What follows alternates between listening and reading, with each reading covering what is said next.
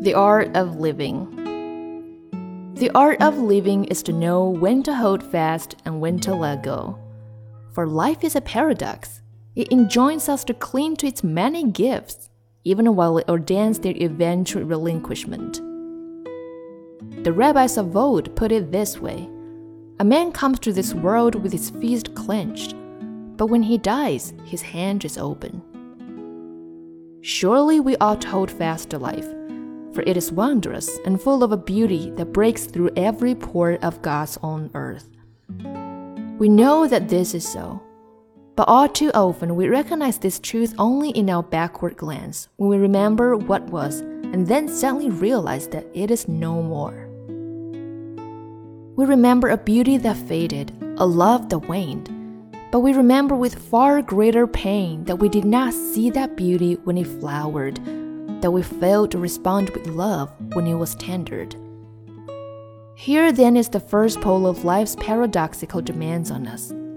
Never too busy for the wonder and the awe of life. Be reverent before each dawning day. Embrace each hour, seize each golden minute.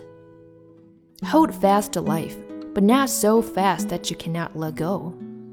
This is the second side of life's coin, the opposite pole of its paradox. We must accept our losses and learn how to let go.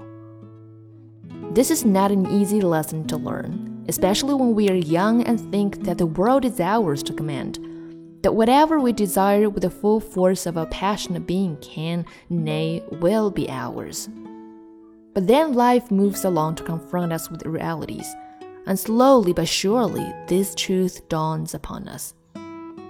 At every stage of life we sustain losses and grow in the process. We began our independent lives only when we emerge from the womb and lose its protective shelter.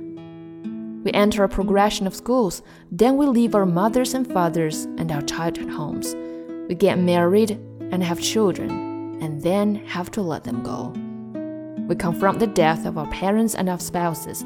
We face the gradual or not so gradual waning of our strength.